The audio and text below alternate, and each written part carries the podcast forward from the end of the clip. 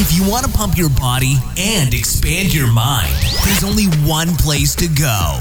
Mind Pump. Mind Pump. With your hosts, Sal DiStefano, Adam Schaefer, and Justin Andrews. You just found the world's #1 fitness, health, and entertainment podcast.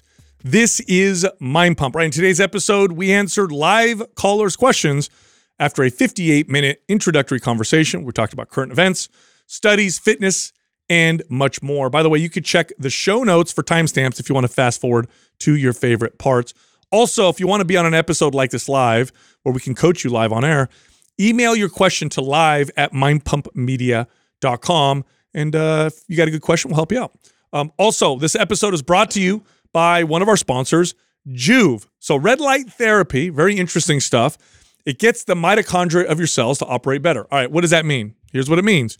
If you put it on your scalp, you grow thicker hair, or you grow more hair if you're losing your hair. If you put it on your skin, you get less wrinkles, your skin becomes more taut and healthier looking. If you put it on your body, you get accelerated recovery with increased ATP production. That's the muscle energy you get when you take creatine, the supplement. Anyway, it sounds like magic, but it's all backed by studies. It's real stuff, and the studies go back decades, so it's legit. Go check this company out. This is for at-home use, so it's affordable but also effective, just like the commercial ones that they used to use back in the day. So head over to juve.com. That's JOOVV.com /mindpump. Use the code mindpump, get $50 off your purchase. Now, this episode is also brought to you by another sponsor, Caldera Lab. So they make skincare products that are all natural, very effective to improve the quality of your skin and the way you look. My favorite product is their serum. I put it on my face, makes it look really good, feel real healthy. I don't get breakouts or inflammation. Anyway, they have moisturizers and other products. We love working with them. Go check them out. Head over to calderalab.com. That's CALDERALAB.com /mindpump. Use the code mindpump and get 20% off your first order of the good serum. That's the one that I like the most. Also, all month long, we're running a sale on a workout program bundle and on an individual workout program. So the bundle is the Shredded Summer Bundle. This bundle includes MAPS Aesthetic, MAPS HIT, MAPS Prime, and the Intuitive Nutrition Guide. So all of that is in this bundle, and what we did is we made it 50% off. The program that's on sale is MAPS HIT. So that's High Intensity Interval Training. So you can get that program by itself. That program is also 50% off. So if you want to sign up, you want to learn more, go to mapsfitnessproducts.com, but just make sure you use the code JUNE50 for the 50% off discount. All right, here comes the show. T-shirt time! And it's t-shirt time. Ah, shit, Doug, you know it's my favorite time of the week. Had quite a few reviews this week. We have 5 for Apple Podcasts and 3 for Facebook. The Apple Podcast winners are Keith Potts, J Strick 34, R Ford 150, Emmers 7, and A Johns 0911. And for Facebook, we have Kyle Cole, Ryan Johnson, and Brittany O'Brien. All of you are winners. Send the name I just read to iTunes at mindpumpmedia.com. Include your shirt size and your shipping address, and we'll get that shirt right out to you. All right, look, check this out. If you're not getting results, if you feel crappy, you're trying to wonder what's going on, stop guessing. Test yourself. Blood tests. Get tests with your hair. Find out what the root cause is so you can solve some of these issues. Objective data. Yes. You know, I see so many people. I do this. I'm also guilty of this as well, where I'm like, oh, I think it's this. I think it's that. Mm-hmm. And you throw different things at yourself and never really figure out what the hell's going on. When all you really need to do is a simple, you know, you could get, for example, we did the hair test with Dr. Cabral, and he saw that we had some heavy metals that were a little high. I know Adam's magnesium was a little low. My copper intake was a little low. And it's like, well, I know exactly what to do now to make myself feel better. It's right here. It's all objective. It's so empowering. I mean, it's you're educating yourself about how, you know, the root of a lot of symptoms that you may be experiencing. You can get to that point if you do the work of like actually, you know, taking those steps to take those tests and sift through all that data. Yeah. Also on the hormonal level too. Oh, totally. Right. So I remember when I first met Katrina, I thought this was really interesting that her her mom had made all their kids before they turned 30 years old, get all their hormones tested. Oh, so baseline. Yes. Mm-hmm. And I thought that was really, and at that time, like, it didn't make that much sense to me. I'm like, why? You guys are all healthy or fine. Like, and you would think I would know better as a trainer and stuff. But now all my experience with HRT and obviously getting tested on a very regular basis, now I get it, right? And I remember when I first talked to the first hormone therapist and they were telling me, like, you know, everyone's so different, right? There's a huge range when it comes to what's considered healthy or unhealthy. Mm-hmm. And so, you know, if you're used to running if you're in your whole 20s growing up and maybe even early 30s, you are in the higher range of what would be the healthy range, right? And that gets cut in half, but you're still considered in the, you know, healthy range. Or range. Yeah, in a range. Mm-hmm. You're not considered unhealthy. But you might be getting a lot of the other symptoms from, like, low testosterone, for example. And it may be because your testosterone levels have been cut in half. And for you, you can feel the difference of what cut in half feels like.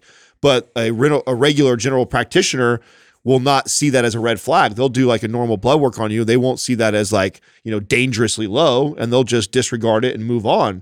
So getting your hormones tested when you're young and you feel healthy, which is not what you think to do because you're young and healthy, so you don't think to do this. There's nothing wrong with me. Yeah, I think it's really smart. I thought that was really good advice that she had her kids do that so they have a baseline. As they age, they get into 35, 40, and 50 now, some of her kids, you know, can now go back and be like, this is when I felt most optimal and this is what is normal for me, and then have somebody help balance it out. I mean, completely. Mm-hmm. This even goes to, like, tracking your food or doing an elimination diet. Like, you're trying to figure out and guess why your digestion is off, or you're trying to figure out why am I not losing body fat, you know, and you're kind of guessing along the way. Like, having objective data, because when we guess, we're often wrong. We have a lot of our own subjective opinions, and you could feel like crap because you have this particular nutrient deficiency and this nutrient deficiency, or one or the other, and you think it's one but it's not. Or you could feel like crap because you have too much of a nutrient. Like vitamin D is a good example, right? Vitamin D is often talked about as being something that people are often low in. And let's say you have too much vitamin D and you're kind of feeling crappy and you think, oh, most people are low in vitamin D, I need to supplement with it. You could be causing a dangerous situation. You know, people did this with calcium. I remember in the 90s, when there was like this big push to take calcium because of osteoporosis. By the way, that doesn't help. Unless you have a calcium deficiency, it's not going to build any stronger bones, especially if you're not telling your body to build stronger bones. But nonetheless, lots of people, in particular women, supplemented with calcium. As a result, they had calcium levels that were too high, many people, and you got calcium deposits that caused heart issues. Mm-hmm. So it actually made their health much worse. And the cool thing is you could get all this testing. For example, if you get a hormone panel done, it's relatively inexpensive to do a hormone panel, have a doctor who's an expert at this look at it. And what you do is you connect it to your energy, your symptoms, your lifestyle, and then you can see, okay, maybe things aren't at a range, but let's see what I can change with my lifestyle and what moves up and what moves down. Or maybe, and this is really cool, you get the reading back and you go, oh my God, like that doesn't look right. Yeah. If I just solve that issue right there, I'm going to feel so much better. Same thing with blood tests and the hair tests, like the ones that we did, stool samples, for example, it could tell you quite a bit about your gut. Like, all of these objective tests can tell you, and I can't tell you everything, but when you combine those with your subjective experience, you have a roadmap. Otherwise, it's a lot of, kind of guessing and trial and error. Not only that, I'm glad you went this way with a fitness tip because, we get a lot of questions about supplementation, right? I think I just sent you guys one that a bunch of people have sent me over, Sal, on the HMB. Yeah. We brought that up. And, of course, we talk about creatine. We get people asking about fat loss stuff. There's the ectosterone and what are the other ones that people – I mean, we get asked questions all the time about muscle building and fat loss supplements and what's better for this or how much should I take of that. And the truth is, before I would even explore, ergogenic supplements like that, I would first look into balancing out what my body needs. No matter what my goal is, whether your goal is to build muscle or burn body fat or just longevity and health, any one of those, before I go take a performance type of supplement, I would much rather go get tested and find out where do I have potential deficiencies and supplement what my body needs. And I think you'll get, I think you can make the case that you'll get as much or more benefits by balancing out what your body needs versus slapping on some. You perform way better when you're healthier. Right. And that's your baseline. So if you can bring up your baseline to a healthier homeostasis, you know, now you add on performance on top of a healthier baseline. It's like, well, the potential is even more great. Yeah. Let me give you guys another example, right? If certain B vitamins are too low, one of the symptoms could be neurological effects, neuropathy, like pain in your extremities, tingling. You could get like these kind of strange neurological effects. The side effect of B vitamins being way too high, let's say you megadose. This wouldn't happen with eating food, but let's say you take B vitamins a lot and you take too many of them. Side effects of that, neuropathy, neurological issues. I had a family member this happened to. She was experiencing these strange kind of neurological issues, couldn't figure out what was going on, was going online researching, and she's like, I need more B vitamins. So she upped her B vitamin intake and kept doing this for like a year, where she was freaking out, thought maybe she had MS or whatever. Anyway, finally got tested, and they're like, you need to stop supplementing with these B vitamins. You're mega dosing, and that's probably what's causing the issue. She stopped supplementing. All went away. And it went away. But she suffered for a year doing the exact opposite of what she thought she was supposed to do. So, and this testing isn't that bad. I mean, for hundreds of dollars, you could get these objective measures and then have targeted, like very targeted advice that could make a profound impact on how you feel. Like Adam, we found out your magnesium was low. Yeah. Okay. Makes a big difference for you to supplement. Oh, that's okay. I would make the case that supplementing with magnesium is helping me build more muscle than any creatine or performance supplement I've ever taken in my life, because of how much of an impact it's made on my sleep. Because when I take that supplement, my night's rest is night and day difference versus when I wasn't taking any magnesium whatsoever. And we've all been talking about how important sleep is forever on this podcast for performance in the gym and recovery. So if that's being disrupted, and I'm getting by, I still built muscle even when I wasn't taking it. Sure, I was fine. But now when I look at like how much better I feel when I'm taking that, that's what I mean by, I think, supplementing for what you need, I think, has so much more of a compounding effect on whatever your pursuit is than taking this specific supplement that you heard is supposed to help you burn more body fat or it's supposed to help you build muscle. Yeah, another example would be, let's say you feel kind of weak and shaky, you have like kind of poor concentration, and you read, oh, ashwagandha, that's a great adaptogen. That helps people feel better. It helps them with stress. It improves strength. It boosts testosterone. All true. So let me start supplementing with it. But you don't know, because you didn't do any testing, that the reason why you were feeling crappy was because you were producing too much thyroid. You had hyperthyroidism. You know what you don't want to take when you're hyperthyroid? Ashwagandha. It could potentially make it worse. So these are just examples that we're giving, that it's really important that you go and you get that testing, and then you can really, because look, when it comes to workouts, I'm gonna tell you something right now. I can design a good general workout. We obviously have, we've got MAPS programs, lots of people like them. We've made so many of them so that there's a variety of programs that hopefully can suit most people. But does that even come close to a program that we could create when we meet an individual, train them, assess them, see how their body responds, change the workout on the fly based on how they feel? Take inventory of all their variables. Like, yes. Yeah, and on the training end of it too, and we're talking about testing and being objective. Like, that's another reason why we were so passionate about creating like a test to go through in a protocol to see how much form and function and abilities you have going into this process, or what you've done so far, and like how we can objectively kind of measure where you are in terms of your range of motion, your control, and stability. And so like that's always been an important factor for me, and was always something I would bring up within anybody's training program after a month, after 3 months, after something. It's, we got to come back and take a look and objectively see where we've had success, where maybe we need to really like focus in on and improve. And so, you just have to look at that as like, we're not just winging it here. We always have to take time to come back and reassess. Yeah, completely. And I know that the holdback for a lot of people on this is A, where do I go? My general practitioner, I bring this up and they're like, now you're fine. B, cost. C, going to the lab, doing the testing. I get all that. So, and we've talked about this before, but what we did is we try to lower the barrier so much so that people have, more and more people have access to this kind of stuff. So what we have is we created 2 free forums on Facebook. One is for holistic health. It's called MP Holistic Health, and it's run by Dr. Stephen Cabral's team. So they're some of the best in the industry when it comes to functional health. And literally they'll go on there and do live Q&As. They'll present different topics. You can ask questions and it's totally free. So, and this kind of access is like, you can't get anywhere. Sometimes you can't get this and pay for it. And then we have a forum called Mind Pump Hormones. That's all about hormones, hormone replacement therapy, and testing for that. Also free. So if you're like, oh man, I don't know who would I go to? What do I do? Who do I ask questions? I don't know if I'll go there. It's totally free.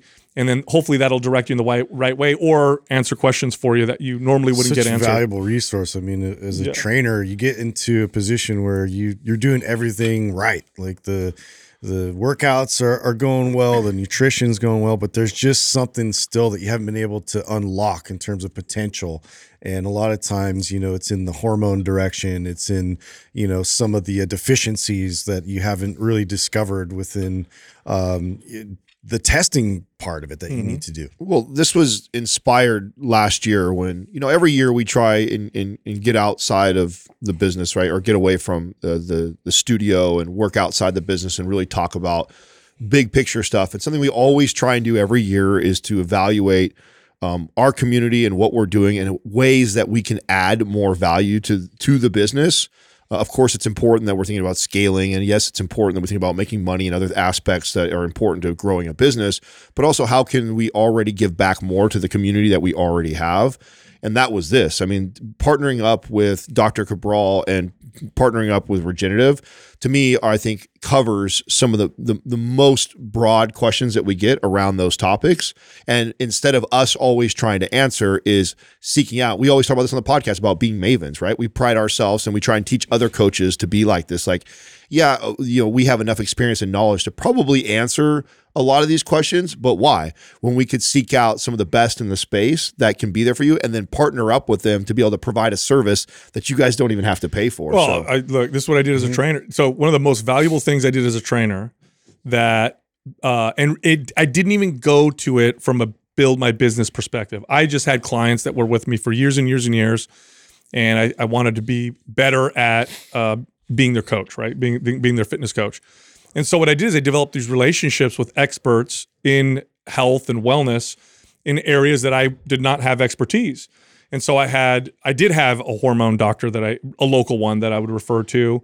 I did have functional medicine practitioners I referred to. I also had movement specialists, like a physical therapist, I had a chiropractor, acupuncture, all that stuff. So when my clients would come to me and there was an issue that we couldn't solve through exercise and nutrition, through my expertise, and it was stubborn, like, man, you know, your shoulder pain, it got better, but it's still there. Your movement looks good. It's hard for me to figure this out. You know what? I have a friend who's a movement specialist. They know more than I do about this kind of stuff. Let me send you them. Or, you know, your energy still is low. You're getting good sleep. We cut out caffeine. We're eating right. You're exercising. And, you know, let's get your hormone panel done. Let's see what's going on there. Maybe your hormones are a little off or whatever. And I would send them to these people. And the value was massive because we would figure it out. And then they come to me be like, oh my God, Sal, I'm so happy you sent me to so-and-so.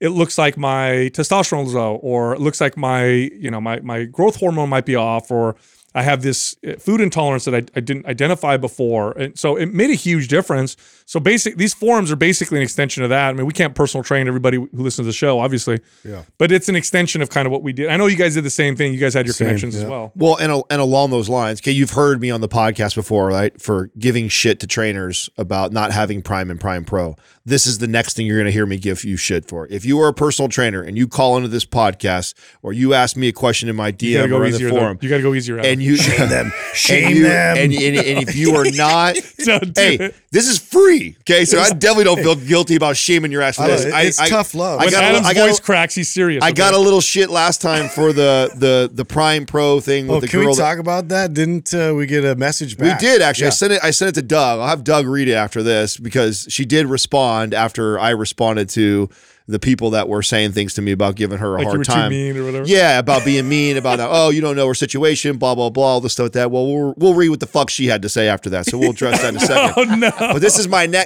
next thing that you're going to hear me, so if you're a trainer listening to this podcast and you are not in those free forums, okay, it did not cost you anything, the amount of information and knowledge that you're going to get by just being a part of those forums is going to make you 10 times better coach. I would kill to have access to those two forums and Prime Pro as a coach and trainer. That will separate you from so many coaches by having access. Yeah. And I understand. You will find you in your home.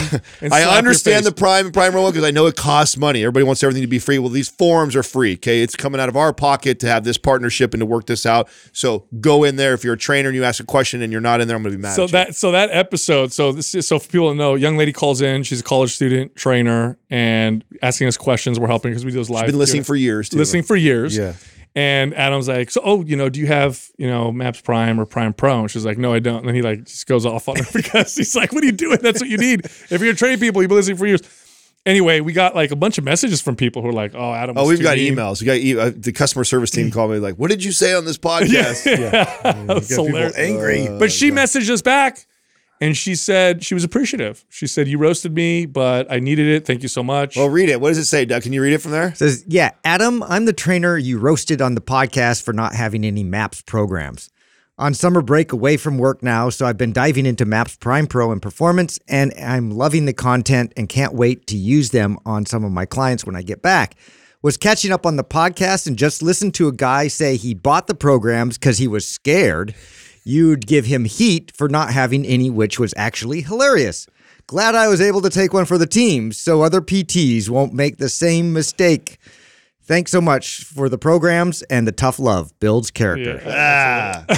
Love her even more. No, I did. Right. I went back and forth with her afterwards. So all the rest is fake news. Appreciate you being a good sport and everything like that. Because it does come from a place of love. I know, of course, the sensitive people. Because it was it turned into you don't know her situation and money and this and that. I was like, it wasn't. We gave them to her for free at the end. I know that was the other thing too. It's like, come on, it wasn't. It's not about the money for me. It's the point I'm trying to make. It's a very small investment for coaches and trainers, and I can't stress enough how valuable it is. Listen, and I'm not saying that just because it puts freaking $10 in my pocket. You have two options with people. You have people with a filter, and they'll tell you what they think you want to hear. Yeah. And then you have Adam. He has zero filter. That's what we love about Adam. However, he just gives it to you straight. However, you know what he's thinking. You're never guessing. Like, is he real? Is he fake right now? You know he would. You know exactly. There's no reading between the lines. No softness here. Yeah, I felt. But do you guys agree or disagree? Prime Pro, and now maybe these forums. Oh, can I tell you, dude? Maybe the four most valuable things that a coach or trainer. If I was a trainer, if I had these resources when I was a trainer back in the day, are you kidding me? Like I said, we didn't have any of this stuff. I was always trying to troubleshoot, and then what you would do is go ask your other trainer buddies if they knew somebody or anybody. Just trying to find the right person took forever. Yeah. And when I finally find them, I wanted to keep them to myself. Yeah. Because it was like, oh, dude, no, this was a gold mine. It was. I didn't really do this effectively until it took me 10 years into my career. Yeah. Because I would meet one, functional medicine practitioner. And then, I'd send them a person and then I talk to them back and I'm like, oh, they don't really want to work with me, or this isn't really, they're not really working really well or not jiving. It was like trial and error. It took me 10 freaking years to develop my network. Oh, yeah. And then when I did, it was of course very valuable. But I wish I had a resource like this as a trainer. Well, you remember as a trainer too, you get these. We just had a call recently of something that was a PCOS, right? That we just came in. That I'd never trained anybody with that. Here I'm 20 years deep into this space, and I'd never trained anybody with that. Ironically, right after that question had came in, Sal answered it because he had experience in that. Ironically, Doug pulls up the MP Holistic Health Forum, and one of the first questions that are in there asking Dr. Cabral is about PCOS. Yeah. Yeah. So it's I'm still using Cabral and Regenerative to reference because I don't have all the answers for that stuff. So they're my go-to. There was a point. So when we first did the hormone forum, lots of people went in and were asking questions. I thought and I was so wrong on this, and I'm so glad that I was corrected. I thought that if you went on hormone replacement therapy, so if you're a man, for example, use an example. If you're a man, you get tested, testosterone's low, and you have symptoms of low testosterone, and you're trying to fix it through lifestyle. It's really not working for you, so you go on testosterone. That if you go on testosterone, that's it. You have to stay on forever because now what you've done is you've ruined your body's ability even further to produce testosterone. False. That's not true. I was corrected by the doctors then. They said, no, no, no. You can go off. You'll just go back to what you were before, but it's not going to make you worse. It's not like you're all of a sudden now you make it, you do it once and now you're on for the rest of your life. And then, you know, Dr. Todd explained to me the whole process. I was like, oh, okay, that makes perfect sense. Which, by the way, this is different than when you hear bodybuilders say, I have to go on TRT because of the anabolic steroids that I abuse.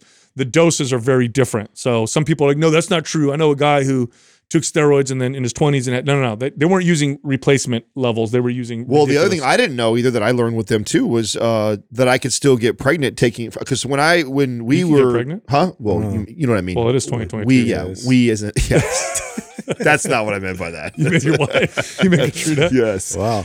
You say we get pregnant, right? So it's a team effort, right? So I thought because of all my steroid use and competing, and then I came off of it because I was trying to get pregnant, and they were the ones that told me like, oh no, we can put you on replacement and you can still absolutely we'll just run HCG with it.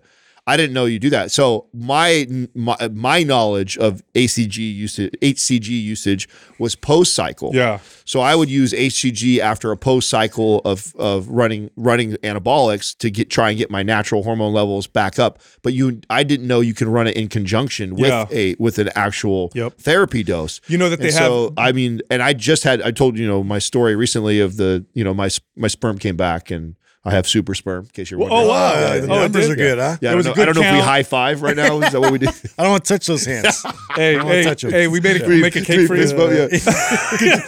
Spider-Man. No. Katrina was actually the one who told me the news, and she's like, are you excited? Wait, do they give you like because I know you're competitive. Is there like a scale? Like, where do I rank?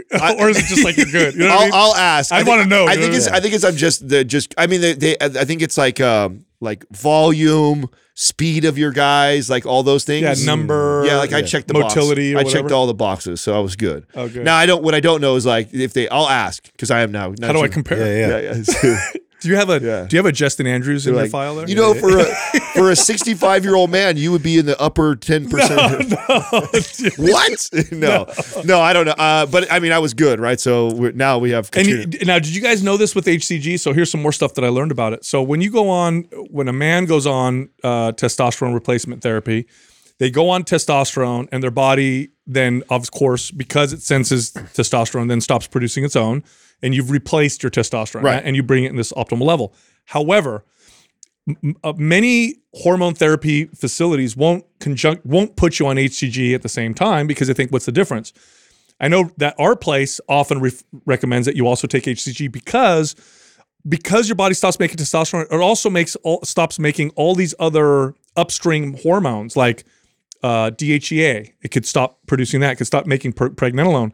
Taking HCG makes everything more balanced along with your testosterone. So when you talk to men who go on testosterone replacement therapy and take a little HCG, they feel so much better. And it's because of that. Yeah, interesting, right? It's super interesting. And I hope I'm explaining it right. If I'm not... go to the forum. The forum. That's why we cross-check us there, for sure. But yeah, really interesting, right? Yeah, no, it was super... Because I remember hearing about this way back when on like the bodybuilding... That's where my steroid knowledge came from. The Steroid Bible and then Bodybuilding Form. Dan Duquesne's book. Yeah, and Bodybuilding Form, which by the way is phenomenal. I mean, it got me to where I was at, but back then, there were people that were experimenting with HCG at the same time. And actually, I remember reading in the forums, and a lot of those people got criticized. Oh, that's stupid. Waste of time. We were saying it was a waste of money, waste of time. And a lot of the people, limits of bro science. Yeah. I mean, it's a great example of that. Like, I totally just discounted it as like, oh, that must be bullshit because so many people would call out someone that said they were using HCG with their stack. They would say that's stupid, it's pointless. You got to be careful with that bro science advice, especially in that because they're kamikaze with some of the stuff. Like we brought this up yesterday. I don't think I've ever talked about this on the show. There's a compound, and I'm almost like, should I bring this up? Because I really don't want an idiot to hear what I'm about to say and be like, that sounds responsible for that thought. This is literally the stupidest thing you could possibly do. But anyway, there's a chemical that is, I believe it's used in the process of making dynamite. Okay, so it's a chemical called DNP. I don't know what the full name of it is. It's dynamite. And it's got this crazy thermogenic effect to where you take it, it ramps up your body temperature so much that you burn body fat. And apparently— like a pound a day. Like a pound of body fat. Okay, now here's the deal. That's scary. Here's the deal. It will kill you too. It's actually one of the most dangerous things incinerates you from the inside. Bro, it's actually still very popular in the bodybuilding world. That's crazy. And I have friends that have taken it. Are you serious? Yeah, well, I have friends that have taken everything, right? That have like, they're just a walking chemistry set. They've tried everything out before. And they've all confirmed that that was the scariest shit they ever messed with. They said it feels scary. Yeah, because apparently you take it and you lay in bed and you sweat your ass off and you hallucinate. It feels like you're you can feel your heart racing like crazy all day long. I mean, I think I shared a long time ago on the podcast when the first time that I tried clenbuterol, and that which is like a baby Flintstone compared. And I took a little bit too much. I read the milligram thing on there on the you didn't carry the one or something like that. Yeah, oh, no. Yeah. So it was scary. I mean the whole day I felt my heart was racing all and I took it early in the morning, and I mean even later that night it took like a whole 24, 48 hours to actually feel it kind of wear off. So I read more about DNP. Apparently it's so powerful that you'll burn muscle too. You'll burn shit off if you're not careful. So this is what happened with my experience with clenbuterol. I leaned out so hard, so fast. I mean, I just dropped a ton of weight. I lost muscle too. Like a significant amount because it sped my metabolism. Now, mind you, it was also the first time I'd ever cut really hard for a show. You also threw everything but the kitchen sink at yourself. I did all those things, and I was shredded, but I also lost a lot of muscle, and it was definitely scary. And the last time that's so wild. You know what's funny is when you look at the lifespan, not bodybuilders post 1970s, because then they started getting crazier post 1980s. But if you look at bodybuilders of the 60s and 70s. They all live till they're like mid-70s, mid-80s, decent health until they finally pass away. And what it is, because I look at that and I go, well, I know they abuse steroids. They didn't, not like they did in the 80s, definitely not in the 90s and beyond. Just mainly testosterone, right? Well, they took Dianabol and Deca and all this other stuff. But what it was is because they also worked out and they stayed lean. So it's like they did all this stuff that was bad, but then they also did all these other things. So they have their lifespan matches the average American. Yeah. You know what I mean? That's crazy, I really feel like it's like everything else, like the pendulum swings, right? I think that we'll come back because I think the 90s to early 2000s were really pushing the limits. Crazy. And I mean, I'm guilty of that, being a young 20-year-old, not knowing any better, doing stuff. And something that I have learned during my journey of using anabolics is less is more sometimes, but not most of the time. Like it takes very little amount for me to feel really good and see great results from it and not have side effects. It's when you start pushing those boundaries that the side effects get worse. I didn't see as much results from it. I think, and I remember seeing that in the community when I was competing, just everybody was trying the thing. This is to burn, this is to build, this is to recover, and you're just stacking all this stuff. Add. Yeah, just adding. It's like, no, man, it's crazy. Just a little bit of this, and that's enough to keep those hormone levels optimal for building muscle, and you'll be blown away what you'll do. Wild. So I think the education around it is getting better. Well, it's an extreme sport, so I wouldn't expect them to go the health route anyway. Well, speaking of recovery, so you guys know that like Juve partnered up with 49ers, and all that, and they have this incredible like recovery gym and everything for them with all the panels and stuff. I guess they partnered up too with Under Armour, and so Juve of their Under Armour athletes and everything are set up with Juves and have been raving about their success. Now, how are they using the red light therapy, like post training and practice? Post training, yeah, mainly for recovery purposes, like on top of everything else, with the Normatec like boots and all that stuff. So what's interesting about recovery tools is oftentimes recovery tools, they help with recovery because they blunt inflammation, which can help with recovery, but also can potentially blunt the muscle building the repair process, because inflammation is a good signal. Yeah. Red light therapy is different. Red light therapy modulates inflammation. So it doesn't block it, but it will modulate it so that it's good.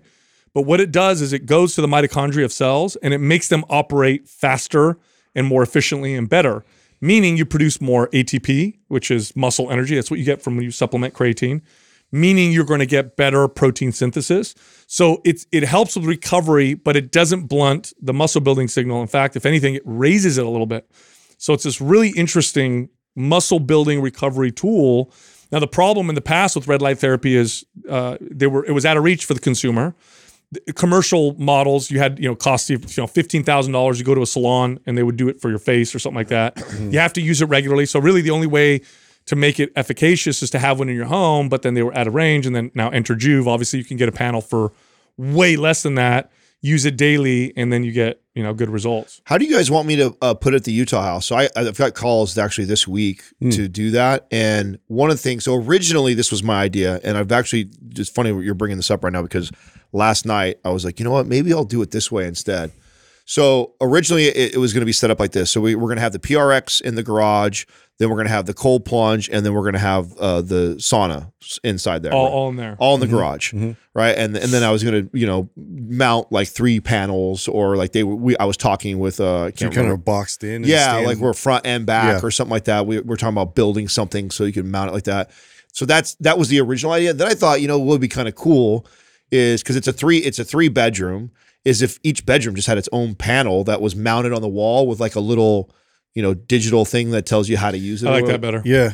Well, I mean, so in the bedrooms or in the garage with all the other stuff, what do you think? You know what? What do you think, Doug? Well, here's the thing. I like to use my panel naked. So do I. That's why the bedroom. I think the bathroom or something like that would be better. I thought the bedroom. Yeah. Right, if we put them in everyone's individual bedroom, then my thought was, because originally I thought, keep all this like biohack stuff in the same area. You guys don't lift weights naked? I haven't. I'm always worried about dropping something. Have you ever tried to do that? I did do that one time. I have never lifted weights. Pull-ups naked. And did you really? Yeah, dude, no, you have not. It was liberating. Did you really? I did. I kind of want to do it. Extra rep or two? Now that you say it, I kind of want to do it. No, I'm not going to work out naked. That feels like dangerous. You know what I mean? Don't you feel like you hit something? Because your bikini underwear and your Vioris are protecting your stuff? I mean, kind of. Like, you're just smashing things on you? Yeah, you put a dumbbell on the bench. I don't know. No, dude. Yeah. No, you were going to drag on the floor or something? Or what? Guy. I can't squat as low. I can't break 90 degrees anymore. You're stupid. Squatting down. Like, if somebody walks in, that's the most vulnerable. Exactly. Yeah. Like you're squatting naked. Like, Well, you do it when you're all alone. You know what I'm saying? Yeah. And you lift at home by yourself all the time. So I would have thought of all of us, you would be the most likely to do it. I didn't know you. What are you doing? Well, out in the forest? I was in the forest. You go naked in the forest all the time. I'm not a hippie, dude. I'll tell you that right now. But I have definite tendencies of woodsman guy. Right? But, he carries his axe out there. Yeah. No, what inspired that? Which my wife will get like really embarrassed about this, but like we were like totally role playing the thing because I used to like train her. And it just one thing led to another. I don't have any clothes on, right? This is how you do a pull up. Yeah. It's so like you're I'm like, hey, well, I might as well get some reps in. Yeah. You ever see me do pull ups without hands? Check this out. Exactly. Wow. Trying to do curls. Wow. Now I get it. How strong am I? I like them in the bedroom. Yeah, so that's exactly what I thought. Originally that I had set up the plan to be all in the garage, but the more I thought about that, like Doug's point, I like to do it either right out of the shower, or like in my like room naked. So it's like that makes sense. You're gonna do that in the garage. It also looks nice. It's kind of a nice piece. That's what I thought. You know what I mean? Yeah, I think we'll have them customly mounted on there. I was even thinking of, like I said, about getting like these little. They have the stands that can just like vertically stand. They do have those. I like put them on the wall though. Yeah. But the wall would be cool. Have you seen how I did it at my house? I do. I like this. Yeah. I really liked how that's done. I had somebody put there was like a wood thing on top and bottom. That's I think it would look cool like that. And then if I could get like a little LED screen that gives you like instructions or something on it, like a little video that we could put on it. Yeah, I like that. That sounds really good. Okay, cool. Hey, speaking of working out, so I got to tell you guys, it's hilarious. So I was hanging out with Jessica yesterday, and Aurelius is playing with his toys or whatever, and we're talking, and I hear Aurelius in the background going, I'm like, huh? So I turn around. Now, Jessica has a 12-pound dumbbell in the living room because now that she's feeling better, she's out of that first trimester, she's not puking all day long. She's been, you know, here and there doing exercises throughout the day, getting her body back ready to do back into lifting. Full workouts. So there's a 12-pound dumbbell on the ground. It's one of those iron full metal ones or whatever. So I turn around, and there's my 19-month-old, and he literally squatting down, and with one hand, he's like trying to lift it, and he's like, and he's dragging it because he's actually starting to get it off the floor, but with one hand. And I turn around, I'm like, is he trying to lift the dumbbell? So without saying anything, I kind of walk over and I'm watching him, and he's just going after it. So finally, I kind of stopped him and I said, "Hey, buddy," I said, "you trying to lift the dumbbell?" And he goes, "Huh." He does that when he wants to say yes. He does this high pitch, like that. So I said, "Okay." I said, "Do you want me to get a smaller dumbbell so that you could try lifting it better?" Okay, so I go in the garage and I get an 8-pound dumbbell and I put it down and then I go, all right, you got to use two hands though. Try using two hands. So he's like, and he squats down, does like this perfect deadlift, grabs it with two. I didn't teach him anything. Okay, so if you watch this video, it looks like I'm not nothing. He grabs it. Epigenetics. He stands up with it and he's like so proud, walking around with this 8-pound dumbbell. Then he walks over to the 12-pound dumbbell and he points to it and I said, no, I think it's too heavy. And they grabbed my leg and he's like pushing me towards it. Said, all right, you want to try 12? Put the 12 down. He lifts it up. I'm like, this kid, does he like doing this on his own? This is crazy. Yeah, I wonder where he gets that from. Oh, my God. He watches his mom, I think, try to exercise or whatever. Yeah. But he does that throughout the house. He'll try to lift things. You guys saw when he was pushing heavy objects. It's like his favorite thing to do. And then lifting. Dude, he's a natural lifter. Right? Didn't I ask you? I could have sworn that I read a study that said that, like, okay, for you example, right? Your boy is, what, 15 years old? 16? What? 16. Oh, my oldest? Yeah. 16. And when you had him, were you skinny? Were you already starting to get bigger? When I was a kid? Yeah. Oh, I was really skinny until I started working out. No, when you had him. No, I've been working out. Oh, so you'd already been pretty big. Yeah. Okay, so then maybe you think about epigenetics? Yeah, so I read an article that, it was an article or a study, I can't remember which one it was, but I remember asking you about it and I can't remember what you said, but that you like use me for example. Like I'm definitely way bigger today than I was in my 20s. That I would pass more of the more of your characteristics, like now, in that moment. Yeah, right? I think it has. You're passing on. I think it has more to do with his mom. Like Jessica has, she's got. Well, like, no. I'm not saying that explains Aurelius' strength. Yeah. I mean that obviously, I think that has a lot to do with her. But I'm saying, do you think that has a factor? Do you think that's true? For sure. Studies do show that. Yeah, so I don't think it's everything. Right? Of course not. But it definitely plays a role like they show this with obesity. They show this with stress adaptation. Mm-hmm. Like if you're in a very stressed environment while you're pregnant, then the baby tends to have a heightened stress response. Yeah, when they're born. Like as if their bodies in the womb are adapting to the potential environment that they're going to be born. Setting them up for success in that environment. Yeah, but obviously it doesn't explain everything because then there's also just your genetics in general and how big of a role those play. And like I said, Jessica's got, she's got these really crazy muscle building, bodybuilding kind of genetics that she didn't realize until she was in her 20s when she started traveling with the circus and she would, climb the silks and stuff and she just built crazy muscles. She's got that. I don't. Mine is all like grinding hard work since I was a kid, like consistent. Yeah. Hers is like she works out a little bit and she gains muscle and it's like, okay. Yeah. Well, there you go. Good stuff. Yeah, it just makes me wonder like if I would have had Max when I was 20 versus having Max now when I'm 40, like if he got better genetics of mine being older than when I was young. Well, he's got those calves, but that's not from you, right? That's from It's definitely not from me. That's not your calves. No, he's definitely like your son is like stocky and thick. Like Max is not that thick. But he's also not like I was lanky. I was even at his age. Yeah, even at his age, you could see that I was. He's definitely more solid. You know, it's interesting too. Kids change a lot from when they're little, right? To like, so who knows? Right, I know. Man. Like in the next 4 or 5 years, we'll have a better idea. Yeah, and then when they go through puberty, like how does that change? And it's interesting their personality. Because I feel like I feel like Domenico looks just like what you probably look like. He looks like exactly like I look like. Yeah. When I see him walking around, like it's just that's what you're built. Yeah, his posture and the way I don't know. I feel like man, I moved just like that. I look just like that. You know? No, that's definitely closer to how I was. And he's got some of my personality traits, some of his mom's too. It is interesting to see some of the traits that come out And you know what's funny is sometimes you'll see traits that you didn't realize. For example, Aurelius likes to, if he has a plate of food. So Jessica and I eat very differently when we eat.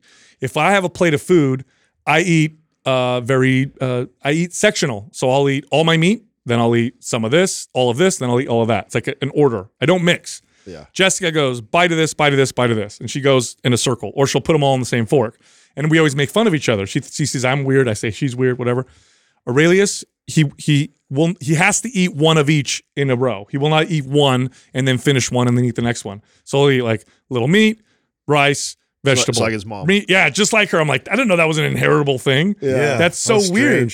Yeah. I think there's a lot that's inheritable. There's a lot. I mean, speaking of this, it reminds me of when we were at the restaurant, and I always, like, you guys make fun of me all the time for like drawing, doodling, you know, like whatever. Yeah. Just inappropriate shit, right? Yeah. And I just loved doing that, and like just naturally. So Everett was like writing some word or whatever, had two O's in it, and then he decided to turn those into boobs. And like put like two nipples on the inside, and then you know, naturally I'm like, oh wow, I'll do you one better than put that. So I write a like boob with like BOOB and do two side boobs, and Courtney is like, what are you doing? I'm like, what? This is hilarious. And also he was already doing it anyways. Like I'm just showing him, you know, giving him more ammo so he can show his friends and they can have a laugh. You know, it's like, dude, who cares? It's like it's like harmless, funny shit. Yeah, then you get in trouble for it, dude. Dads get in trouble for shit. I get in trouble all the time, dude. I tell you what, my dad got in trouble because him and my brother got a ticket for racing each other on the freeway. My mom's like, "What? You raced your teenage son on the freeway?" Yeah. Like, what kind of an example are you setting, you know? My dad's like, oh, you know, it's okay. We're fine. You know what I mean? Oh, my God. Sometimes you got to test it. Yeah, just terrible. You know, what I feel like that's an Instagram waiting to happen right there. The dumb things dads do. Oh, yeah, dude, we do the worst, the worst stuff. It's so bad. Anyway, so what's this thing with Mark Cuban's pharmaceutical? Oh yeah, website? Did you guys see this? Uh-uh. So it's an article that I read. It. So he started a pharmaceutical company. Now how is he? Okay, so I don't know how. Okay, he has. It's not a pharma company. It's a company that sells pharmaceuticals. Yeah, exactly. So it's like it's actually competing with pharmaceutical companies. He's got over 100. Of the most popular drugs that he's selling on there. All generic, right? Yeah, all generic that are like a 15% mark. I didn't know you could do this. Now, I thought it was so regulated you couldn't do this. Now, how is he getting around? That's what I was going to ask. How is he getting around? Because my idea is that he's allowing generic drugs to be imported to be sold because the American market's so regulated. That's why a lot of people go online and will buy drugs from other countries, even though they're technically not supposed to, because they'll pay a quarter of the price. Is he doing something like that? So I know that almost all pharmaceutical drugs are a minimum of 100% markup. And his like big commitment is 15% margins. Oh, so he's just cutting the margins way down. Yeah. So how he's doing that, I don't know. I don't know if he has ways to produce himself. I don't know if he's importing and then cutting costs. I don't know if he's cutting out middlemen. And people is he taking a hit initially? Oh, so look at his thing says no middleman, no price gains, huge drug savings. He's cutting the middleman out. Okay, so but how can he do that? I didn't know he could do this. It's called costplusdrugs.com. Is that what it is? Yes. Wow. Huge though, right? That's interesting. Have you guys ever looked at the price of popular generic drugs in other countries versus here? I have. It's cheap compared to here. Oh my God, bro! So cheap, it doesn't even make sense. Well, isn't our country the only country that allows you to advertise on television for drugs? Yes, it's one of the only ones. And also, we limit competition like three countries, and we limit competition like crazy. So you're stuck with having to pay these ridiculous prices. If they allowed it to be really competitive worldwide, the drug prices would go way the hell down. I mean, you could buy generic drugs from like India, for example, at way reduced prices than you would here. Now, the argument is, they're not regulated like they are here or whatever. Baloney. I think the FDA's got some definite value, but I think part of their role is to protect the interests of the pharmaceutical companies as well. Sure. You look at the people who run the FDA, many of them were ex-executives of these massive pharmaceutical companies, and part of these regulations are, how can we maintain... Are you reading about it, Doug? Mm-hmm. Yeah, so it's a lot of generics, and the retail price is substantially lower than, what they're charging is substantially lower than what you could. Wait, that's what I was telling you. All of them are marked. So your average pharmaceutical drug is marked up over 100%. His commitment is 15%. So he's just taking them and saying we're not going to. I mean, this seems absolutely crazy. There's something, I don't know how to pronounce it. It's imatinib. It's generic for Gleevec. Retail price is $2,500. They're selling it for $14.40. Wow. Are you kidding me? That's a big difference. I know there's diabetic medications right now that are really, really expensive for diabetics to get a hold of, like outrageously priced. Mm-hmm. That should not be that expensive. That has gone up in the last 2 or 3 years. You know what's gonna be really weird, and this may happen in our lifetime. Disrupts it. This may happen in our lifetime. I didn't know you could though. I thought there was so much regulation. I want to look into it because here's one that you recognize as metformin. Yeah, and it's normally retail price is $20 a tablet. They're selling it for $3.90, $3.90. Yeah, that's a big difference. Huge difference. So this may happen in our lifetimes, but if you look at the technology of 3D printing, at some point they'll be able to 3D print drugs. Compounds, yeah. So they'll take molecules or whatever, 3D print and create drugs from. You'll still need the organic material to fill it with, right? Yeah. So you got your basic materials. Yeah. And you can turn it into. But I feel like when that happens, that's gonna be crazy. Yeah. When that happens, though, then they'll charge a ridiculous amount for the code, or for the blueprint. Yeah. Good luck trying to maintain that regularly. You're right. I mean, download a movie for free if I want. That'll be interesting. Some powers that be will step in and regulate or stop. It's gonna get weird, dude. Because 3D printing. Pelosi's husband can't even get in trouble for fucking being a drunk driver and hitting people, dude. Oh God. Don't get me started on this. Hey, speaking of which, did you guys see that? Why does everybody just roll right past that? Crazy. Gavin Newsom. We almost did. We almost didn't talk about it. Just saw that and I was like, wow. Did you guys see? Wow. Abuse of power, privilege. Come on, guys. Oh, but hold on. There's a little bit of people are starting to get a little annoyed. Did you guys see in San Francisco, the district attorney? Oh, did they? I saw last night it was recalled. He did get recalled. He got recalled. In California. You know what a big deal that is? That's a huge deal. San Francisco of all places. That is a huge deal. So, in a world of shit. He's got super progressive crime policies, and the result of that is crime has exploded. So basically, it's if you steal under this amount. I forgot that was last night. Oh, dude, it was a big deal because crime has exploded over there. So I have family members that live there. This is true. This is true. Not everywhere, but in a lot of parts of the city. People leave their car windows down and their glove boxes open and empty and their trunks open. So no one will smash their windows. Bro, there's memes about it. It's so bad. Yeah. That's so crazy. There's memes all over about it. It's so bad. I posted one of them. Did you see one of them? Visited San Francisco, beautiful here today, and it's a shot of the Golden Gate Bridge, but it's a shot from the back of the car looking through a broken window. Oh, no. Yeah. No. It's dude, so bad. Well, they recalled him. Wow. And so that's a big deal. It is a very big deal. Well, they have to live there. That's the thing. A lot of these ideas and these progressive ways of thinking, it's it sounds good, but do you actually live there and live through these policies? Yeah. These people that live through it, it's hell, dude. When was the last time a Democrat was recalled in California? Oh, well, we did. Remember we did here with when Schwarzenegger won. That was a long time ago, though. What was his name? He was recalled? Was it Gray Davis that got recalled? Gray Davis. Was it? Remember we had all those rolling blackouts, and by the way, our power grid still sucks. Yeah. You know what's funny? They still shut it. I'm going to go a little segue here. California is pushing these policies to get rid of gas-powered cars, so everybody has electric car. I don't know how our electric grid is going to support that. We already have rolling blackouts when it gets too hot, bro. So everybody's going to have a car. They're going to plug into their house. I have so many gas-powered engines now at my house. Dude, this could be extinct here. I'm just hoarding it. No, you're not. Yes. I'm going to be the biggest polluter ever. No, shut up, Justin. Yeah. Well, one of the biggest things that they say is Justin's going to drive a car. One of the biggest challenges with electric cars, just in general, is the raw materials from the. I mean, the minerals and stuff. The minerals and stuff. Yeah. The U.S. we only have 1 or 2 mines in the entire U.S. That's why 80% of it comes from China. That's why Elon said that Tesla is going to get into the mining business. Yeah, the mining business. And even when he does, though, it's still we're going to still be. Hey, look, I'll tell you what. I was skeptical, but I like the direction that it's going. The competition's ramping up, and these electric cars are becoming less and less expensive, mm-hmm. more and more available. Charging stations are popping up. So I think this is a great thing. I didn't know that his patents, he what's it called? Not outsourced, but he basically opened it up for anybody to be able to open API. Yeah. Yeah. Mm-hmm. That's insane. No other companies really do that. Well, he did it with that intention, right? Yeah. He did it to create. That was like his mission with Tesla, was to create competition in that space, to force all of them like GM and them to start doing that, which is exactly what happened. It's going to be better for everybody if we have more electric cars. So that was his thought process, which is really all joking aside, I think. But now you're going to hear everyone.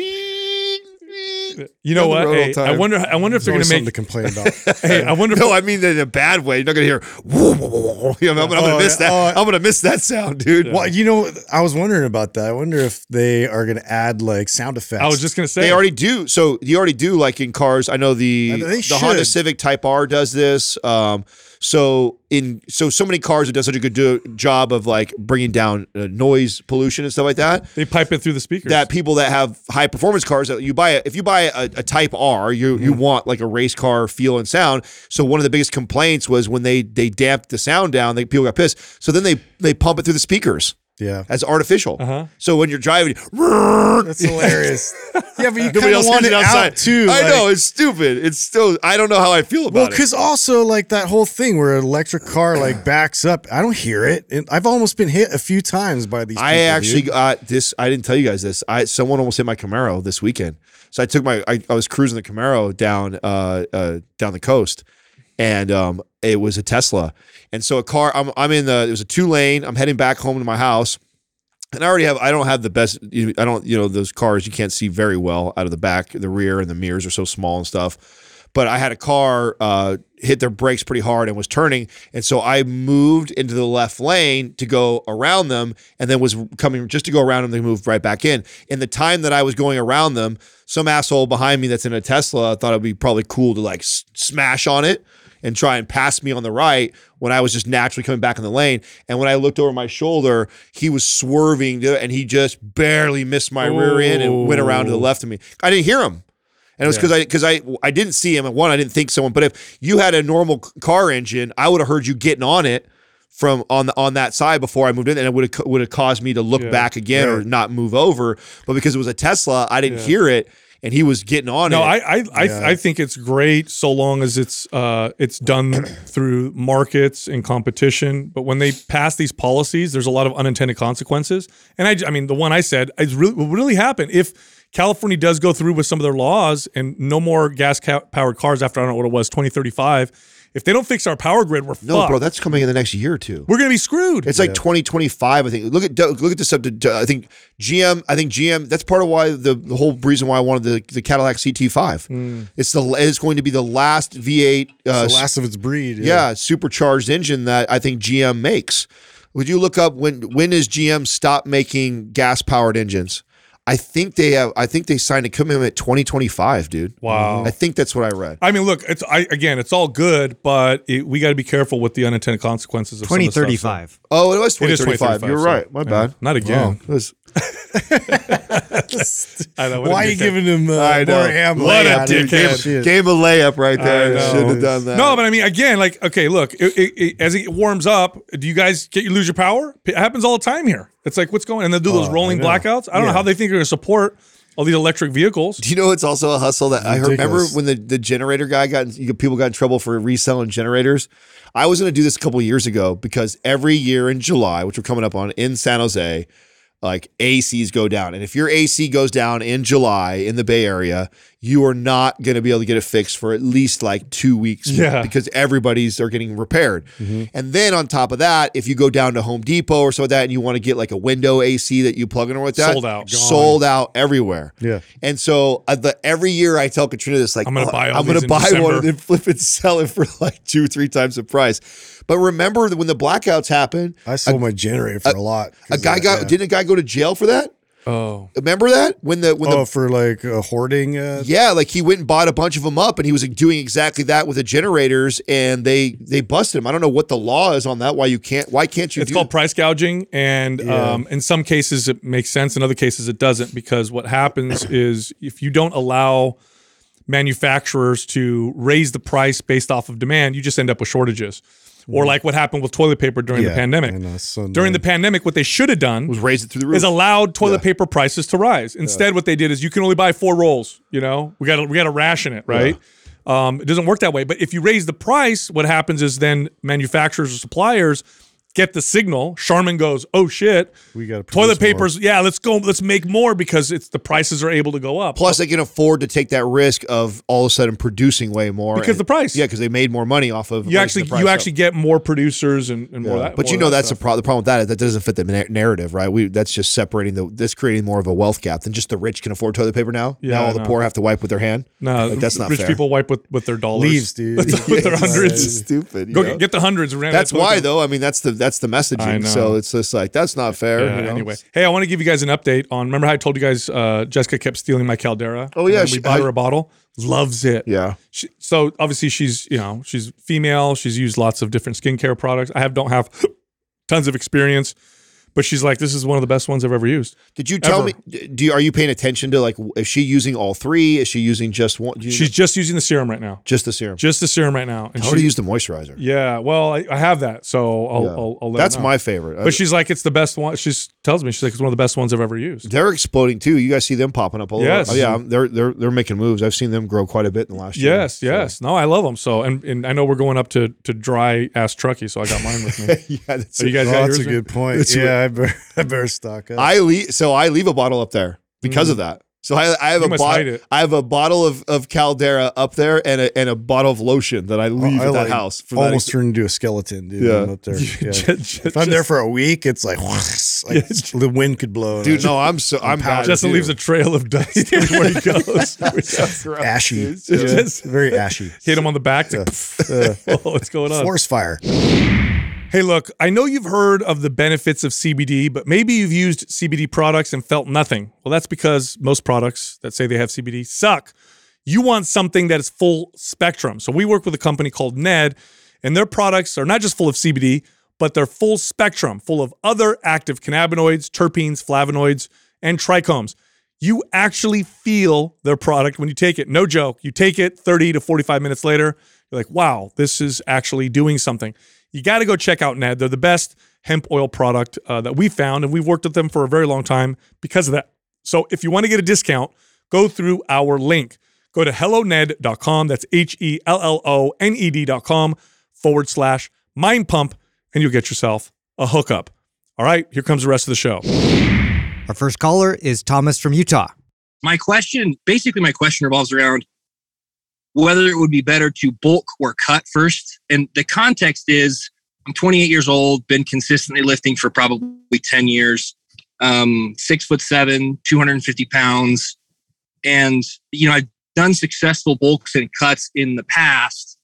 I kind of get the mind fuck, right? Where when I'm cutting, you feel smaller and weaker, but you look good with your shirt off. And when you're bulking, you feel strong in the gym, but you kind of get the, man, I'm getting chubby. And so my question is basically, from this point where I'm at, is it preferable or easier to, you know, try to bulk up, get to a weight and size that I really like, and then lean down while preserving muscle, or lean out first, get shredded, and try to bulk from there while keeping a low body fat percentage? Okay. We need a little bit more information. By the way, you're a big dude, 6'7". Yeah. 250. We do need a little bit more, but I could tell you it's going to be bulk first, then cut. Yeah, but do you know how many calories you're eating a day right now, Thomas? Yeah, so it depends. When I go through cuts, I'm usually at like 3,200. If I'm bulking, I'm up closer to 4,000. Okay. You know what? I like what Adam said, but there's no reason why you can't do mini cuts and mini bulks. So if you're trying to build like lean body mass, minimize fat gain, there's no reason why you can't do like a 3-week mini bulk followed by, I don't know, a 2-week or 1.5-week mini cut if you want to trend towards building. If you want to trend towards getting leaner, you can kind of reverse that a little bit and go 3-2 or 3-1. I love 3-1 right here. Three weeks of bulking followed by a week of cutting. 3 weeks of bulking followed by 1 week of cutting. And it's a small surplus, small deficit, all while having really good exercise programming. But the bulk obviously outweighs the cut because it's 3 weeks versus one. But just like that, and just keep it nice and consistent and focus on your workout programming. And what you should see with that is some nice, consistent, lean body mass gains with minimal fat gain. And if anything, if you do this right, you may actually get yourself a little leaner. I think you'll get leaner. Yeah. If you do this right, you'll lean out. If you don't go too dramatic on the swings, right? So when you go to your And for your size, 6'7", 250, I think I mean, obviously I don't know exactly where your metabolism's at and your activity, but 4,000 calories is a good, healthy amount of calories. It's not crazy, definitely not for your size. So 4,000 calories when you're bulking, and then when you're cutting around 3,000 is not bad. And so, and doing the 3-1 like that, I think would be great. Are you following, what's your program? Yeah, which programs have you done of ours yet?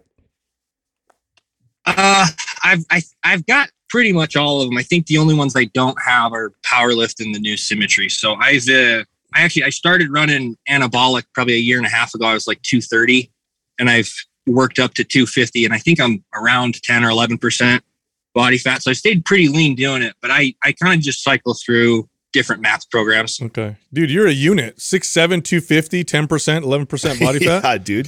Holy cow. Yeah, MAPS Anabolic really works. Hey, it's all the Mind Pump programs. Yeah, and we appreciate that. No genetic factors. You were 6 foot awesome. When you started. You got to gain 7 inches of height on that too. Jeez, you know, Thomas, I'm going to send you MAPS Symmetry because it's one of our most valuable programs by far. Okay, one of our most valuable, and you've been working out for a little while. Big dude, you got a lot of muscle on you. I think you'll notice some imbalances, and after Symmetry, going back to a program like Anabolic or Aesthetic, it's like you'll feel a huge difference. So I've never really done the iso training, so that'll be awesome. Oh yeah, it's only the first 2 weeks. After that, it's a lot of unilateral training, but then you finish off with 5x5. Yeah, and I think you'll really like the way you feel afterwards.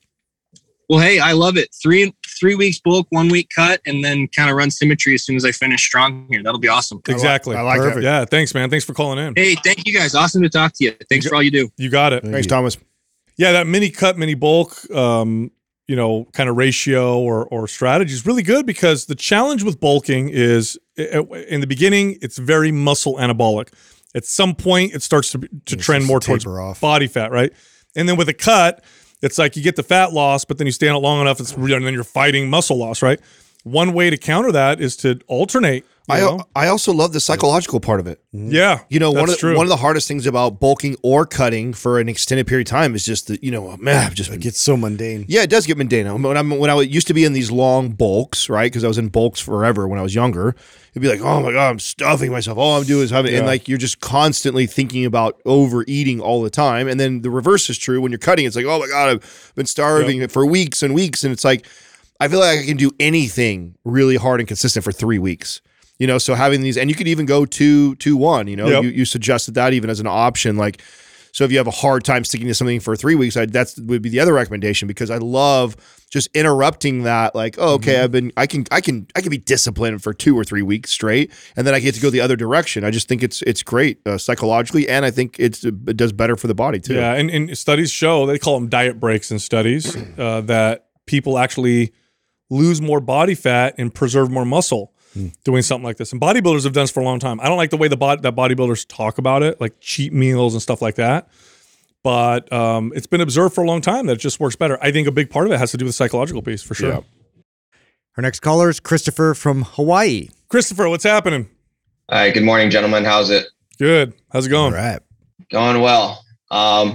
Thank you for taking time out of your busy lives and schedule to answer my question today. I'll go ahead and jump right into my first question. After running through MAPS Powerlift, would it be beneficial to run through it again to put up bigger numbers on the bar?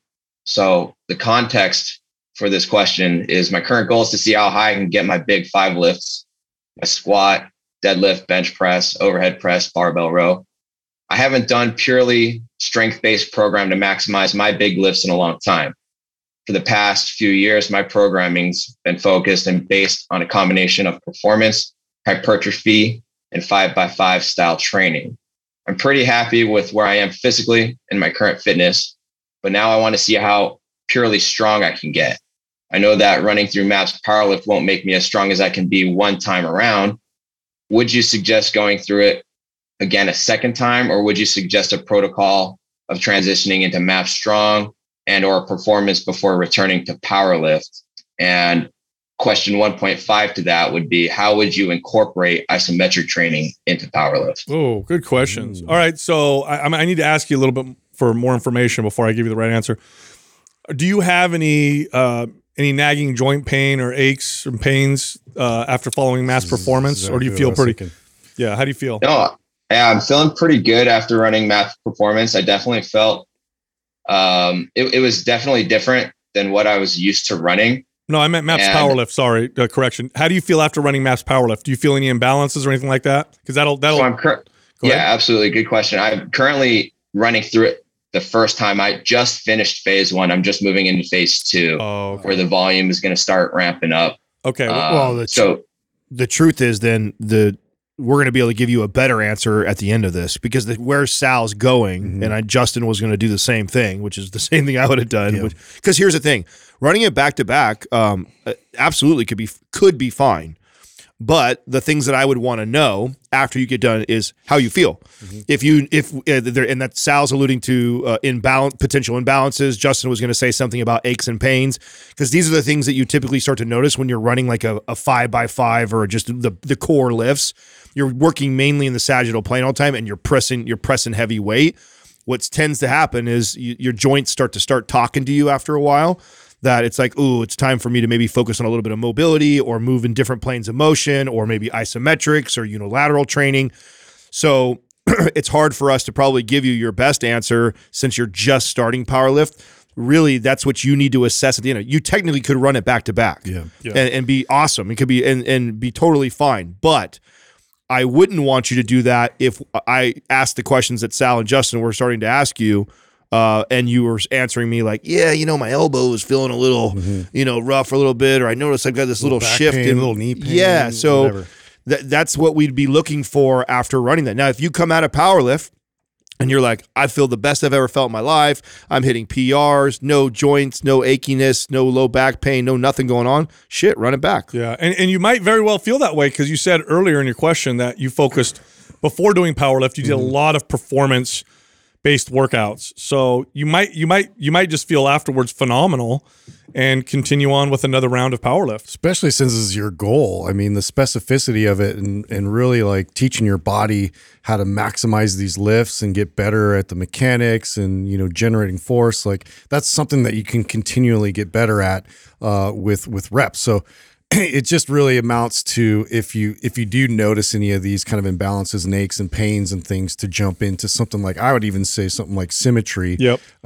really address, and then go right back to powerlift after that. Yeah. And by the way, there's nothing wrong. And I don't often say this, but let's say you did powerlift and then you said, I feel okay. I feel good. Let me try it again. Then halfway through, you're like, oh, I'm noticing some hip pain. Nothing wrong with stopping it and going to a program like MAPS Symmetry. So, and I typically don't recommend that because people have an issue jumping from program to program. Typically, I say follow all the way through. But in this particular circumstance, there's nothing wrong with, second round, halfway through, noticing some of the stuff, and then doing a program like Symmetry or Performance that will help balance you out. Because ultimately, that's what's going to lead to the bigger numbers. An imbalance or pain is going to, obviously that's going to crush your strength. You're not going to be able to get as strong as you can if you've got, movement pattern issues and aches and pains. Absolutely. Okay. That makes a lot of sense. And then the part with isometrics, isometrics are a great way to prime your workouts. Sticking points too. And sticking point. I mean, really before your workout, 5 to 10 minutes of isometrics is great. Or you can way to prime. Yeah. So MAPS Prime will be great. And there's, the correctional exercise in there are isometric based, a lot of them. Or when you're going through powerlift, especially the second time around, if you notice that your squat gets stuck at the bottom, there's nothing wrong with pausing a squat at the bottom for 3 to 5 seconds, which is kind of an isometric hold, just kind of work through different sticking points. But I mean, the best way to implement them for most people is 5 to 10 minutes before your workout. Yeah, I like to, I use the, in the program it has written to do, like say on squat day, the squat primer, and at the end do the post primers. I'm doing that. And I also have Prime that I use to use on my rest and recovery days. So I definitely feel... Oh, yeah. Perfect, man. Feel good stuff from that. So, I'll just kind of, add some, use some of the isometric holds and stuff, stay at the beginning to get more, muscle, fiber recruitment and CNS, activation. Awesome. And then are you, so you're phase one, right? Or you just finished phase one? Are you, I just finished phase. I'm just moving into phase two. All right. How's your strength changes so far in phase one? So far they've come up a little bit. I've been lifting for 20 years. So, Yes. But they have still gone up a couple pounds more than I have expected, at least. So that's a good sign. Oh, I've also been eating at a caloric surplus. You know, I'm not restricting calories or anything like that, just to make sure that I have enough strength and energy, and that I have the ability to put on the muscle that I need to put on while I'm running the program. Oh, so. Nice. Yeah. After 20 years of training, that's pretty good. It's hard to get stronger if you've been working out that long. It sounds like you're doing really good, man. Yeah. And honestly, running back again, if you feel great afterwards, but just, you know, the things that we are talking about, really be honest with yourself when afterwards. And if you notice those things, that might mean take a break, go to Symmetry for that program and then come back. But if you feel great, there's nothing wrong with you running back. We'll send Symmetry to you if you don't have it. Okay, Christopher. Oh, I appreciate that. You got it, man. And I actually have just another quick side question, not as big of a deal, but I noticed through a couple of your programs. So for instance, performance and powerlift, you have walking lunges. So my question for that is, do the programs ask or kind of call for the lunge to be the total number of lunges or the total number of lunges for each side? Because the weight that I choose will greatly differ depending on if that's the total number that I'm going to be going or the total number that I'm going to be doing for each side. Yeah. If you're walking lunges, it's total. Mm-hmm. If it's like front step or back step lunges, it's per leg. Alternating. Yeah. Yeah. So if you're walking, it's total reps. Okay. Yeah. I wasn't sure if the programs were written with a specific in mind, or if it was just depending on my goal, or if it was lifter's preference or gotcha or what. So, all right, man. Thanks for calling in. Yeah, it's been an honor and a pleasure. Thanks for answering my question today. And I think we could definitely use a little bit more in the world of what you gentlemen have to offer. So my wife and I both enjoy your programs and your podcast. So thank you very much for what you do. Appreciate it. Thank you very much. Thanks, Chris. Thank you. Thank you. You got it. Yeah, that's the question, because I get stuck in this. Well, great questions, just ahead of himself. Totally. Yeah. You know, so it's the stuff. Both of you were going in the direction I think we all were going to go. Yeah. And if he can't answer that yet, then we can't really answer that, because all the programs, I mean, I guess it's a good time to address this, right? We phase all the programs. And so you technically could run a program back to back and be okay.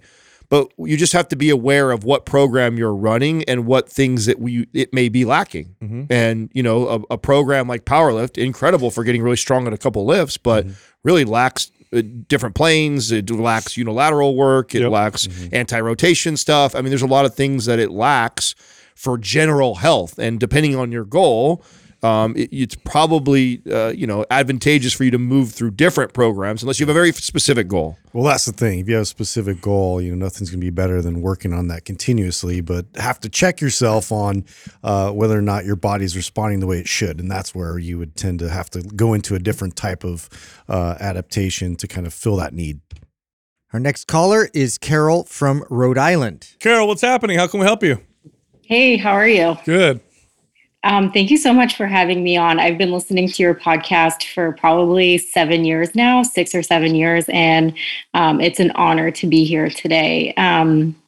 So essentially, my question is about how to adjust my training to a gym that doesn't have any squat racks or barbells or platforms for deadlifting during the first year or two of surgical residency, and still maintain my squatting and deadlifting skills.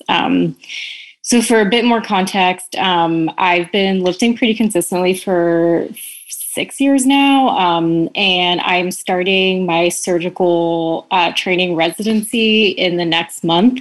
And I've noticed that, in the times I was least consistent with my training is when it wasn't convenient to go to the gym. So my current gym is about 15 to 20 minutes away from where I live. And there's one that's about 2 blocks away that I'm going to start going to because I need something that's really convenient, easy. But this gym does not have barbells. They do not have squat racks or platforms or anything.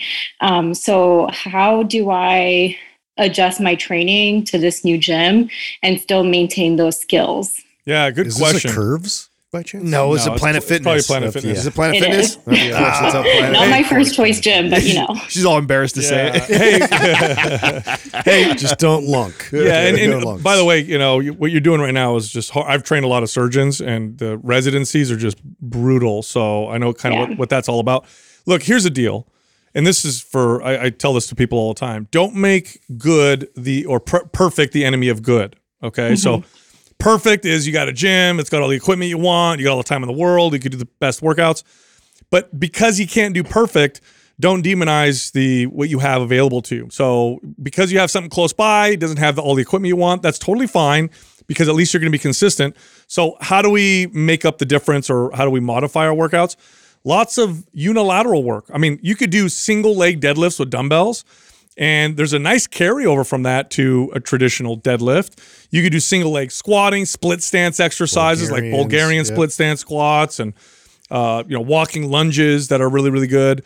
That'll give you some great results. Keep it simple. That's just right there. The two main things that you can't do now is deadlift and barbell squat. Those are the two main things you won't be able to do in the gym. Instead, anywhere in our program where it says for you to deadlift, I would do single leg dumbbell deadlifts. That's what I would do. And I think those are incredible, by the way, too. They're great for everybody. Yeah, you're not going to lose much there, especially if you can actually get really strong there. Anywhere that says barbell back squat, do Bulgarian split stance squats. So with dumbbells. Yep. Like that, like literally that's that those two movements are so phenomenal that you're not going to lose a ton. As much as I know we preach about, barbell back squatting, deadlifting, because they are the king of exercises. Those two movements are incredible. There's a lot of strength coaches out there that argue unilateral is superior. That's right. So it's one of those things where, you think you're going to be losing out on all these gains, but honestly, you're probably going to be filling a need for your body that you're going to be able to address nicely with just focusing on unilateral work for quite a while. Yeah, totally. I mean, you may find yourself after a couple of years. How long is your residency? How much longer do you have, by the way? It's 6 years long. The first 2 years are going to be pretty intense in terms of like hours, and like I won't get that many days off in a month, but after the first 2 years it should be more consistent in terms of like hopefully getting 2 days off in a row or something like that. Gotcha. Okay, so remember this too, Carol, that exercise and resistance training also, it's a phenomenal tool that you can use to improve the quality of your life, but you have to consider the context of your life. And if you're working your butt off and you're not getting tons of sleep and there's lots of stress, use the workouts to improve the quality of your life. What you don't want to do is try and make your workouts perfect and intense and counter kind of what's going on in life, because you'll burn yourself out. And I know that that's a tendency with people like you. You're obviously a high performer. You're in a position where it requires supreme discipline and hard work, and you can overdo it. And I would make a bet that you have a tendency to overdo things than the opposite. So you're in a fine position. Dumbbell work is perfect. You have machines too. Planet Fitness has got things like a hack squat and a leg press. Those are fine too. You could throw those in as well. And then when you get the opportunity to go back to barbell work, it's gonna be real fun to get back into it. But yes, it's not perfect, but in your situation, that's exactly how I train you. I wouldn't tell you, go sign up and maximize your environment. Yeah. I wouldn't say go drive 20 minutes to that gym, because I know that you're probably not going to be as consistent as you said. So that's not ideal. That trumps it for sure. Totally. Cool. So I guess like one small follow-up question is, I do see myself like being able to go to my other gym like once a month. So how do I? That's when you 5x5. Yeah, yeah. I would go to that. That's when you strength. Yeah, that's when you get. I mean, that's actually awesome, because what you get to do is do what we're advising with the Bulgarian split squats and the single leg deadlifts, and then when you get to go to the gym, go test the barbell. Do all the barbell stuff. Yeah, I would do squats. I would do all the barbell stuff and practice them when you're there once a month. That'll be really fun. Cool. Awesome. Yeah. Thank you. You got it. No problem. Thanks for calling in. Thanks. Yeah. I wish I learned that lesson early, that like, don't make perfect the enemy of good. It's like, I don't want to do it if it can't be perfect. Well, now you're missing out. Cause then it's like all or nothing too. It's like if you feel like you're not putting up, what you could be putting. And so it's almost like a deterrent to your motivation. Well, I mean, and people think because we're constantly talking about how important the barbell back squat and deadlift is, because they are the king of all movements in the gym. But it doesn't mean that I wouldn't, as a trainer, would not consider the other factors here. And you hit it, Sal, right on the head with she said that she, has found herself having a hard time driving 15 to 20 minutes to the gym. So this gym is right around the corner from herself. Yep. It's way more convenient. She's more likely to show up. she's far better off going to a gym that she's more likely to show up to 3 times a week, mm-hmm. every week, than make her go to another gym that's 15, 20 minutes away that has a barbell that she's going to show up to once a month. Yep. Like it just, frequency is king. Yeah, no, absolutely. Our next caller is Marlene from Germany. Hey, Marlene, how can we help you? Hey, guys. Thanks so much for taking my question. Really excited to be here. Been listening for you for about 2 years now, I think, and I really love your show. Awesome. Thank you. Yeah. So back to my question. So basically, I've been dealing with imbalances, not really regarding my muscle strength or size, but more regarding mind-muscle connection. So when I do exercises, I feel them way more on the right-hand side of my body than I do on the left, even though I'm a lefty. And my question would be, what would your guys' approach be to combat this kind of mind-muscle connection imbalance or whatever you would call it? Yeah, oh, boy. This is like a layup for us right now. This is why we wrote Symmetry. Weird. I wonder if we have a program, though. We got the program. I've actually started Symmetry about 2 weeks ago. Oh. I think I'm a bit impatient, so not that much change there. But, I think I just have to get through a program, but actually maybe you have some more tips or what I could be working on as well. No, nothing's going to work faster than that. Then really focusing on one side at a time and concentrating on that area. So you're 2 weeks in, you're doing the isometric portion. Yeah. Exactly. Yeah. No, you're going to, so go through the program and then you can go through it again. Well, I have a tip for you is, you have to be patient with this. Mm-hmm. You have to be patient with everything when it comes to fitness, when it comes to building muscle, when it comes to burning fat. But when you're talking about imbalances and trying to correct, poor recruitment patterns that you've probably had for most of your life, mm-hmm. It's even more tedious and even more important that you're patient. That's the unfortunate part about something like this. It's just going to take, and so the moves that you find, that you're going through right now in Symmetry, that you find help you the most or in the most problematic areas, do not be afraid to do the isometric stuff throughout the day and practice it. Oh, okay. So just because we have it programmed for you to at least do it that much, but you can do more of that. So more of the isometric stuff to help with the imbalances, that is okay for you to do. Yeah, because it's really not that damaging. So, and it's very similar to our approach to priming your body and getting it ready for the workouts as well. And that's why, it is sort of in the very beginning is to address a lot of those imbalances and in the recruitment side of it to be able to get you more stable. But yeah, it's really repetitions that's going to be key for this. And the unilateral training part is really going to be where it's going to reveal itself to you. Yeah, but ultimately it's going to take a little time. So I follow Symmetry. And you know what? It's one of those programs you could follow over and over again because it's extremely balanced. So keep following that program, and probably within 2 to 3 month period, you should notice some pretty significant changes. Marlene, have you gone through the Prime Pro webinar that I did? Oh yeah, I actually did. Yeah, and I also have Prime Pro and the other one. I know all these moves. So when you went through the Prime Pro webinar, did you notice a discrepancy from your left to your right, like in movements like the 90-90, where was one side way more mobile and flexible and you were better connected to than the other side? Did you notice that? No, actually it was not that profound. So it's really only if I do strength exercises. And for example, if I follow MAPS Anabolic and then I'm in the third phase where I really focus on the squeeze and the pump, that's where I notice it. So this is where it's really profound. This is a force production thing. Yeah, no, yeah. Symmetry, you got the perfect program. Yeah. I would stick with that until you really felt Trust it balance process. Out. Yeah, you gotta go through it, and maybe multiple times it would be probably best. All right, that sounds great. Thank you so much. Thank you for calling from all the way from Germany, by the way. Thank you. Thanks. That's rad. Yeah. Appreciate it. Yeah, you hit the nail on the head, Adam. If you're right-handed, like how long would it take for you to feel like your left hand was as comfortable as right? Yeah. It could take a long time to do it. Mm-hmm. So it's a patient thing, for sure. And the only thing that you can really do to speed that up is to increase the frequency of how often you're practicing with the other hand. I felt like I made pretty fast progress with my ankle mobility and my hip mobility in comparison to what I hear other people about, but I also know that you were doing it all day. Yeah, 3 times a day minimum. It became a thing where every time I thought about it, I would just get down and kind of practice it, and it just became this ritual that I was doing all day throughout the day, and that's what accelerated me being able to catch it back up. Had I treated it like just a workout and I was doing it once or twice a week, one time, that's it, I don't know how long it would have taken me to get to where I'm at. Yeah, you're going against decades of hardwired patterns. So it's, you always put it in perspective, you know, it's going to take a while sometimes. Look, if you like our show, head over to mindpumpfree.com and check out our guides. We have guides that can help you with almost any health or fitness goal. You can also find all of us on social media. So Justin is on Instagram at mindpumpjustin. Adam is on Instagram at MindPumpAdam, and you can only find me on Twitter at MindPumpSal. Thank you for listening to Mind Pump. If your goal is to build and shape your body, dramatically improve your health and energy, and maximize your overall performance, check out our discounted RGB Super Bundle at MindPumpMedia.com. The RGB Super Bundle includes MAPS Anabolic, MAPS Performance, and MAPS Aesthetic.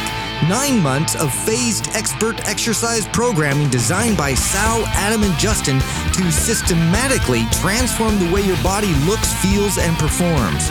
With detailed workout blueprints and over 200 videos, the RGB Super Bundle is like having Sal, Adam, and Justin as your own personal trainers, but at a fraction of the price. The RGB Super Bundle has a full 30-day money-back guarantee, and you can get it now plus other valuable free resources at mindpumpmedia.com.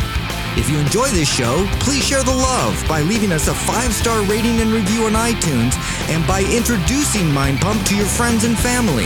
We thank you for your support, and until next time, this is Mind Pump.